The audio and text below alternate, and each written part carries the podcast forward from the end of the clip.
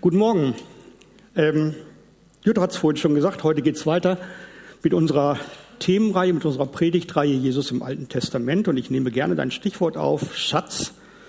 Das ist nämlich was, was ich liebe. Ich liebe Schätze, Schatzsuche, Schatzsucherfilme, Schatzsucherbücher.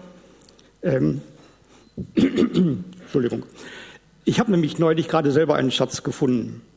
Ähm, beim Ausräumen meines alten Elternhauses fiel mir ein alter, verwitterter Pappkarton in die Hände. Uralt, schon fast, schon fast am Auseinanderfallen. Ein Kasten mit uralten Briefen, vergilbt, handgeschrieben, seitenlang. Liebesbriefe meiner Eltern aus jungen Jahren. Sehr, sehr berührend. Heute würde man wohl eher in WhatsApp ein Smiley mit Herzchen schenken, äh, schicken, glaube ich. Das hier, das ist Gottes Liebesbrief an uns. In Zeiten von schnell getippten und schnell gelesenen Textnachrichten auf einem Smartphone ist ein Buch wie die Bibel eine echte Herausforderung. Insbesondere das Alte Testament. Dieses Buch hier, 1474 Seiten, Anmerkungen, Texte, nur für das Alte Testament in dieser Bibelausgabe, das ist schon eine Hausnummer. Äh, vor allen Dingen wo die Texte 2000, 3000 Jahre und älter sind. Da ist schon vieles ungewohnt und fremd drin. Wer schlachtet heutzutage schon ein Kälbchen, wenn mal unerwartet Besuch kommt? Also wir nicht. Und anderes ist genauso aktuell wie vor 3000 Jahren heute. Zum Beispiel die zehn Gebote und wie die Leute damit umgehen. Da hat sich nicht viel dran geändert. Überall im Alten Testament geht es um die Beziehung des lebendigen Gottes zu einzelnen Menschen oder zu seinem ganzen Volk Israel. Um sein Werben, um das Volk, um seine Liebe zu ihnen, auch um seine Warnungen an dieses Volk. Und es gibt überall Prophetien und Visionen auf eine sehr ferne Zukunft. In diesen Prophetien taucht immer wieder der von Gott gesandte König auf, der Erlöser. Jesus von Nazareth sagt dann im Neuen Testament auch von sich, die heiligen Schriften, sie sind es doch, die von mir zeugen. Er ist der menschgewordene Sohn Gottes. Einer der Propheten im Alten Testament, die auf Jesus hinweisen, ist Hesekiel. In einigen Bibelübersetzungen wird er auch Ezechiel genannt.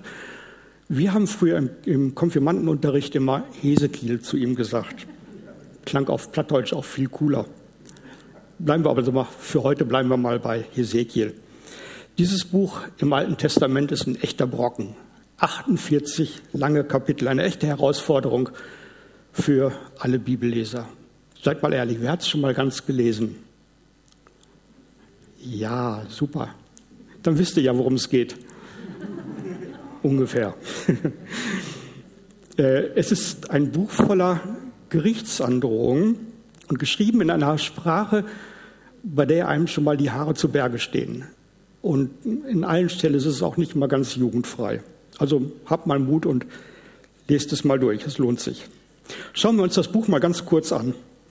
Ähm, Hesekiel stammte aus einem priesterlichen Geschlecht und wohnte gerade in Jerusalem als im Jahre 597 vor Christus. Das musste ich mir auch aufschreiben, weil kann ich mir auch nicht merken. Also 597 vor Christus wurde Jerusalem von den Babyloniern erobert unter Nebukadnezar II. Israel war zu diesem Zeitpunkt schon lange in zwei Teile gespalten und ähm, das Jerusalem gehörte zu diesem Südreich Juda. Das Nordreich äh, Israel, das existierte zu diesem Zeitpunkt schon fast seit 120 Jahren nicht mehr. Es war damals von den Assyrern überfallen worden und die Überlebenden wurden alle deportiert. Grund waren die Abwendung des Volkes im Nordreich vom Gott ihrer Väter Götzendienst, Unglaube und völliges Versagen ihrer Könige und das Fehlverhalten ihrer Leiter. Oft hatte Gott die Menschen dort im Nordreich und auch im Südreich gewarnt durch seine Propheten, aber völlig vergebens. Und nun erwartete das Südreich Juda mit der Hauptstadt Jerusalem das gleiche Schicksal durch die Babylonier. Sie verschonten bei ihrem ersten Angriff die Stadt Jerusalem zwar größtenteils, aber sie führten eine ganze Reihe von angesehenen jüdischen Gefangenen ins Exil, äh, sozusagen die, die High Society der City. Unter ihnen, diesen ersten Entführten, war auch Hesekiel. Er wohnte dort in der Fremde, in, äh, in Babylonien, in einem Seitenkanal des Euphrats. Und zwar wohnte er in einer Siedlung namens Tel Aviv. Die heutige Großstadt in Israel hat übrigens ihren Namen von genau dieser Stelle in Hesekiel 3 übernommen. Also Hesekiel sitzt dort an seinem 30. Geburtstag am Fluss Keba in der Nähe des Flüchtlingslagers der, der Judäer in Babylonien. Es ist schon das fünfte Jahr nach der Wegführung. Und in diesem Jahr, an diesem 30. Geburtstag, wäre er in Jerusalem eigentlich Priester geworden. Er, dazu musste man nämlich 30 Jahre alt sein und das war gerade sein 30. Geburtstag, aber er war weit weg von Jerusalem und er war weit weg vom Tempel. Aber dann empfängt er, als er dort sitzt, von Gott eine gewaltige, beeindruckende Vision, die er kaum in Worte fassen kann. Er sieht so etwas wie den Thronwagen Gottes. Der wird getragen von vier lebenden Wesen mit verschiedenen Gesichtern, mit, mit Flügeln und Rädern, die sich in alle Richtungen drehen. Und sie tragen eine gewaltige Plattform und auf dieser Plattform sitzt auf einem leuchtenden Thron eine Gestalt, eine menschliche Gestalt eingehüllt in strahlendem Feuer. Hesekiel beschreibt diese Erscheinung als die Herrlichkeit Gottes. Und diese Gestalt, Gott, spricht zu ihm. Er setzt Hesekiel ein als Propheten, und zwar als einen Propheten mit wirklich schweren, echt schweren Aufträgen. Im Zentrum seiner Verkündigung steht zuerst zu Anfang die Zerstörung von Jerusalem. Das geschieht als Strafe für den Götzendienst und für den Ungehorsam der in, in Israel zurückgebliebenen Bevölkerung. Außerdem wird der Prophet zum Wächter seines Volkes eingesetzt, der die Menschen warnen und zur Umkehr bewegen sollte. Und das alles in einer überaus reichhaltigen und bildreichen Sprache. Das ganze Buch des Propheten kann man alle 48 Kapitel ganz grob in drei Teile einteilen. In den ersten 24 Kapiteln geht es um Gerichtsankündigungen, ich habe das schon gesagt, und ähm, Warnungen für die Israeliten, die in Jerusalem zurückgeblieben sind und die auch in der Verbannung waren. Im zweiten Teil gibt es Gerichtsworte über die Nachbarvölker Israels und schließlich der dritte Teil ab Kapitel 33. Das ist ein Ausblick auf eine ferne und heilvolle Zukunft. Es wird dort deutlich, dass Gott sein Volk nicht aufgegeben hat. Er schildert ein neu erwachtes, ein neu zum Leben erwachtes Volk Gottes, ein gottgehöriges Israel. Und er schildert einen neuen Tempel, einen neuen Tempel, aus dem ein Fluss des Lebens fließen wird. Ein Fluss des Lebens, ein Bild, das übrigens auch im allerletzten Buch der Bibel, in der Offenbarung des Johannes im Neuen Testament, wieder aufgegriffen wird. Es lohnt sich echt mal, diese beiden Bilder von Hesekiel und von, von der Offenbarung des Johannes zu vergleichen. Erstaunlich, wie die sich ähneln. Und in diesem dritten Teil, in Kapitel 34, da steht nun unser heutiger Text. Worum geht es in diesem Kapitel? Es geht um, das Stichwort ist Hirte. Haben wir vorhin schon gesehen, der gute Hirte. Und wenn wir heute an Hirten denken, da kommt gleich äh, diese, vertraute, diese vertrauten Assoziationen in den Sinn, mir zumindest.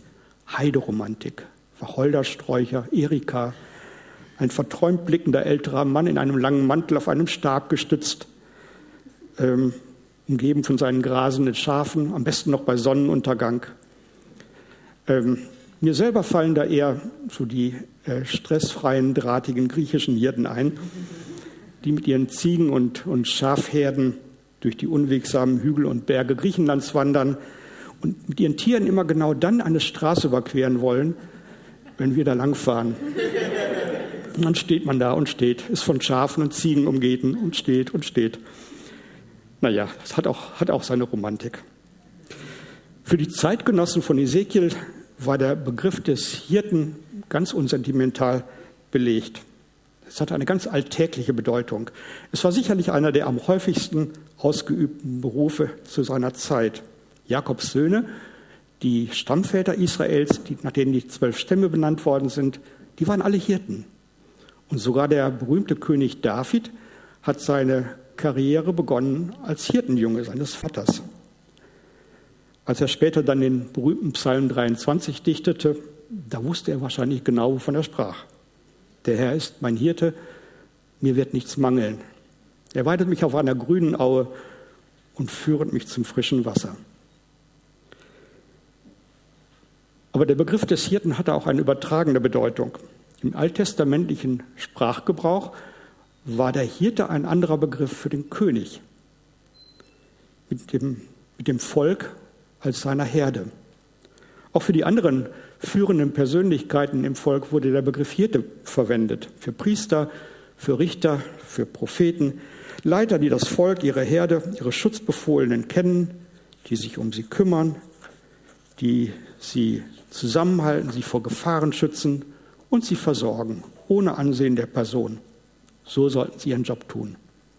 Von wegen. Das Alte Testament voll, ist voll von Klagen über die elendige Verkehrung des Hirtentums durch die Könige und die Leiter des Volkes. Und genauso fängt Hesekiel auch dieses Kapitel 34 an. So spricht Gott der Herr, ihr Hirten von Israel, ihr weidet euch ja selbst. Weiden Hirten sonst nicht die Schafe? Ihr aber esst das Fett und macht eure Kleider aus der Wolle.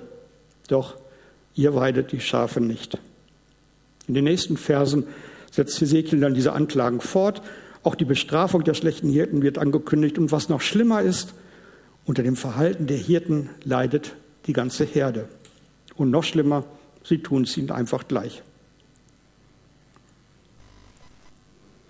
So spricht Gott der Herr zu euch, meine Herde. Ich ziehe euch zur Verantwortung, jedes einzelne Schaf. Ich wende mich gegen die Widder und die Ziegenböcke. Ist euch Tieren die Weide zu klein, auf der ihr grast? Den Rest eurer Weide zertrampelt ihr mit den Hufen, ihr stoßt die Schwachen mit der Schulter zur Seite und durchbohrt sie mit euren Hörnern. Weil ihr sie auf diese Weise weit zerstreut habt, werde ich meine Herde retten. Sie wird keine Beute mehr sein. Ich ziehe die Schafe zur Verantwortung. Soweit im Bild gesprochen, also zu den damaligen sogenannten Hirten des Volkes und ihren Nachahmern in der Bevölkerung. Irgendwie, als ich das las, kam mir das bekannt vor. Viel scheint sich da in den letzten 3000 Jahren ja nicht verändert zu haben. Es gibt halt nichts Neues unter der Sonne. Wie oft kann man heutzutage dieses verdrehte Hirtentum beobachten? Wie viele Hirten in Politik, in Wirtschaft, in Gesellschaft, und leider auch manchmal sogar in geistlichen Ämtern treffen diese Worte Hesekiels auch heute zu. Ich will gar keine Beispiele nennen. Ihr kennt sicherlich den einen oder anderen zu Genüge. Aber bevor wir mit dem Finger auf andere zeigen, was ist denn mit uns? Bin ich immer nur unschuldiger Teil der Herde oder gehöre ich nicht manchmal auch zu den Starken, zu den Widdern und äh, Ziegenböcken, so wie Hesekiel das nennt. Sie sind ja Teil der Herde und haben oft die Funktion von Hirten inmitten dieser Herde. Was ist mit meiner kleinen Herde? Meiner kleinen Herde, für die ich Verantwortung trage. Meiner Familie, meinem Team, meiner Klasse, meinen Angestellten, meinem Freundeskreis. Wie gehe ich mit meinen Leuten um? Gebe ich ihnen die Aufmerksamkeit und die Achtung, die sie verdienen, die Unterstützung, die sie brauchen? Wenn ich für Verantwortung für andere habe, stehe ich da nicht immer in Gefahr, eher auch schon mal an den eigenen Vorteil zu denken, als an den meiner kleinen Herde? Das passiert manchmal schneller und unbewusster, als man denkt, und ich nehme mich da überhaupt nicht aus. Zum Beispiel meine, Anführungsstrichen, Macht selbstsüchtig zu missbrauchen, den eigenen Willen durchzusetzen, weil man weiß, dass man in der stärkeren Position ist. Ganz spontan und eigentlich ungewollt. Das passiert öfter, als man denkt. Oder ein kleines, verletzendes Wort, um einem anderen eins auszuwischen. Vielleicht ja nur ein bisschen. War ja auch nicht so ernst gemeint. Oder trotzige Vernachlässigung. Der oder die kriegt das schon alleine hin. Man kann sich ja nicht um alles kümmern. Oder Desinteresse und Abwendung von der Not meines Nächsten. Man hat ja genug mit sich selbst zu tun, oder? Vielleicht könnt ihr diese kleine Liste selber fortsetzen für euch. Vielleicht klingelt da ja auch bei dem einen oder anderen von euch etwas. Ich selber habe beim Nachdenken da kein Klingeln gehört, sondern eine deutliche Alarmglocke. Aber kehren wir wieder zurück zu Hesekiel. Hesekiel fängt nämlich den Text, um den es heute geht, im Vers 11, mit, einer ganz, mit ganz anderen Worten an, mit einer Verheißung. Ja, so spricht Gott der Herr. Seht her, ich werde meine Schafe suchen und mich selbst um sie kümmern. Die meisten israelischen Könige nach David haben in ihrer Beziehung zu Gott und ihrer Aufgabe als Hirte für das Volk ziemlich heftig versagt.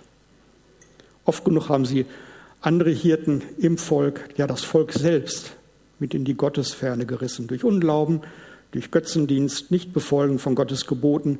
Der Fisch stinkt eben manchmal vom Kopf her. Die Folge Zerstörung des Tempels, Zerstörung von Jerusalem und das Exil. Aber nun wird Gott selbst eingreifen.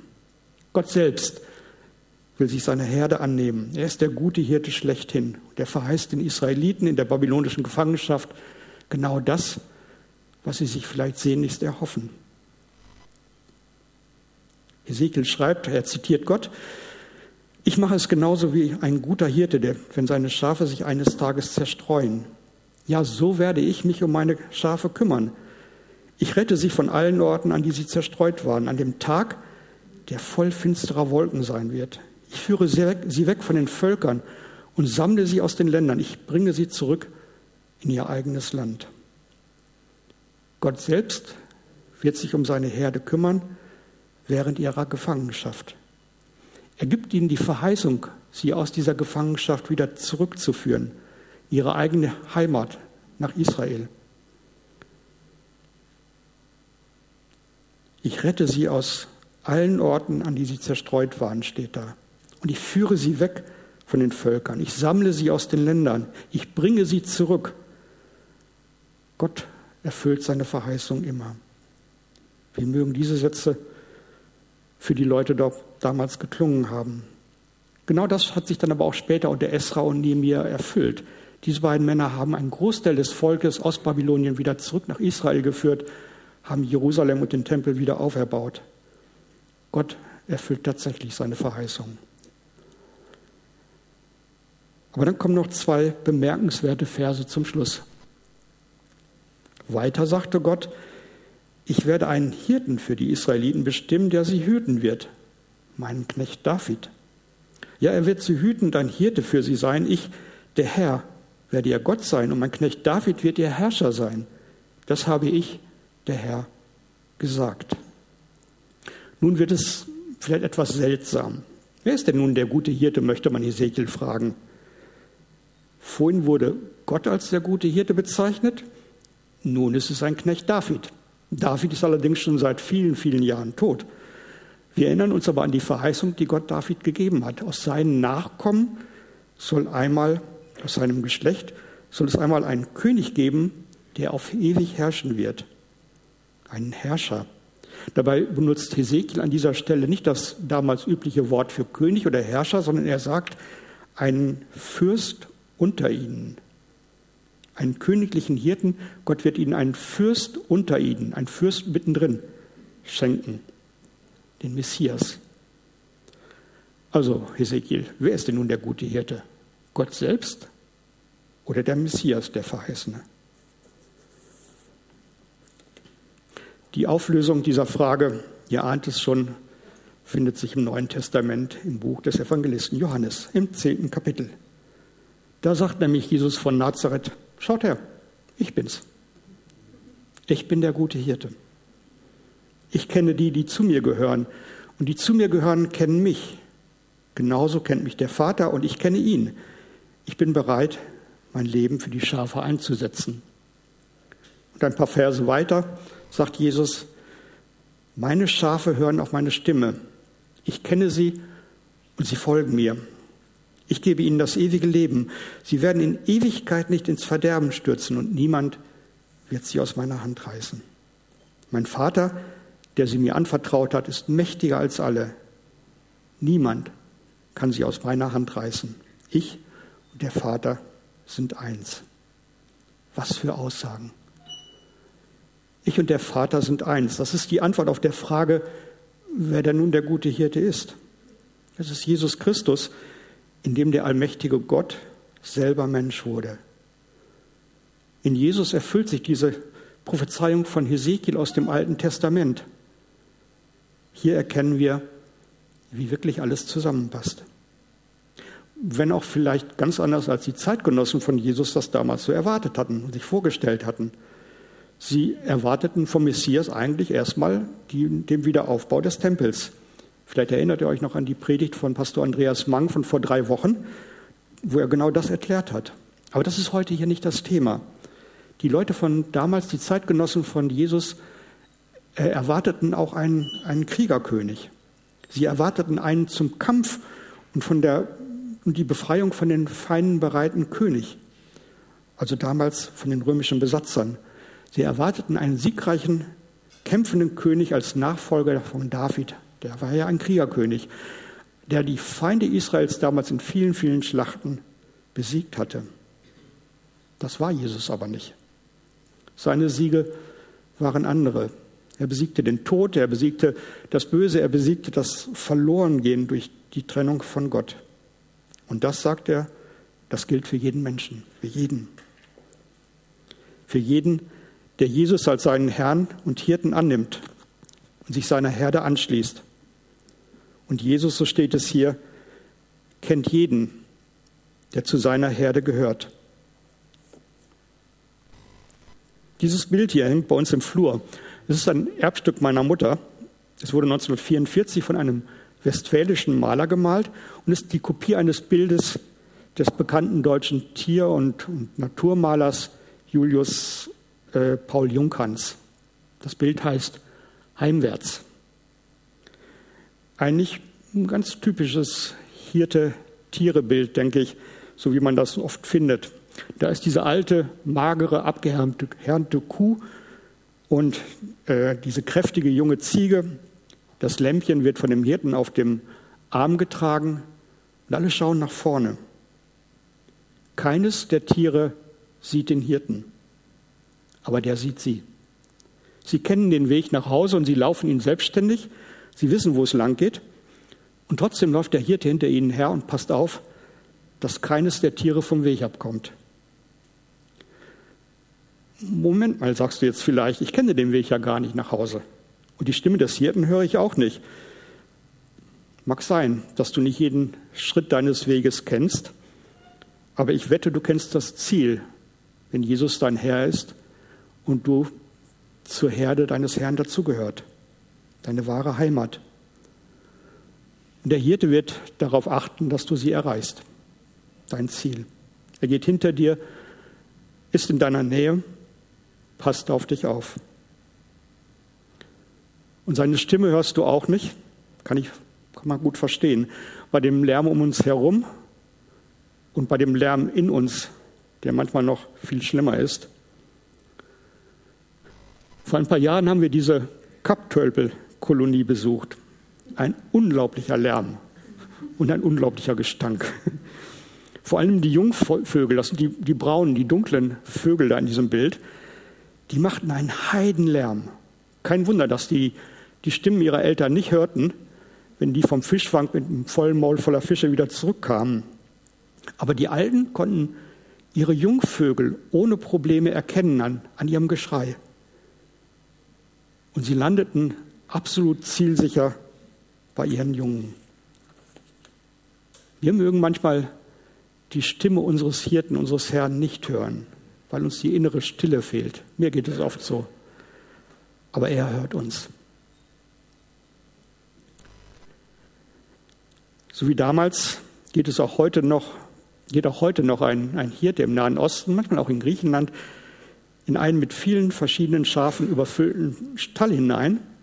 Und er kann seine Schafe eins nach dem anderen herausrufen, indem er sie einfach beim Namen nennt. Er ruft sie einfach mit ihren Namen. Diese Schafe werden die Stimme ihres Hirten erkennen und eins nach dem anderen aus diesem Stall herausgehen. Das funktioniert tatsächlich auch heute so.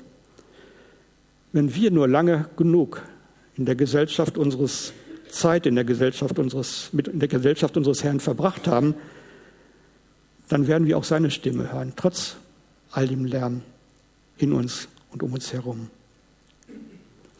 Dann gibt es aber noch diese etwas verstörenden Sätze Jesu in Johannes 10, die so gar nicht in das Bild des sanften und schützenden Hirten passen. Er sagt, ich bin bereit, mein Leben für die Schafe einzusetzen. Hier beginnt ein etwas dunkler Unterton, der sich durch das gesamte Johannes, Johannesevangelium fortsetzen wird. Jesu, Jesu Botschaft war immer umstritten. Selbst als er sich als der gute Hirte zu erkennen gab und nicht als der Kriegerkönig, den man im Volk Israel erwartete. Als Jesus sagte, ich und der Vater sind eins, da schreibt Johannes, da hoben die Juden wieder Steine auf, um ihn zu steinigen. Das war nicht der Messias, den sie erwarteten. Was für ein Missverständnis. Jesus ist aber der gute Hirte, wie er von Hesekiel angekündigt wurde. Er beschreibt seine eigentliche Rolle in diesem sehr realistischen und gar nicht romantischen, verträumten Bild des Hirten in seiner Herde. Ein Hirte, so beschreibt er sich, der inmitten seiner Herde lebt, sie versorgt, der aber auch vor den großen Gefahren, die die Herde betreffen können, nicht zurückschreckt, sondern ihnen entgegentritt, der bereit ist, freiwillig das Schicksal auf sich zu nehmen, das ansonsten den Schafen seiner Herde drohen würde, der Tod. Der Hirte, der tatsächlich sein Leben für die Herde gibt, so wie Jesus sein Leben tatsächlich auch für uns gegeben hat, damit wir leben können. Jesus Christus ist auch heute dein und mein guter Hirte. Ein guter Hirte, der er schon immer war, von Anfang an der Zeit. Er ist der lebendige Liebesbrief Gottes für uns. In seiner Gegenwart sind wir absolut geborgen und sicher. Du bist nicht allein unterwegs. Ist das nicht gut zu wissen? Amen.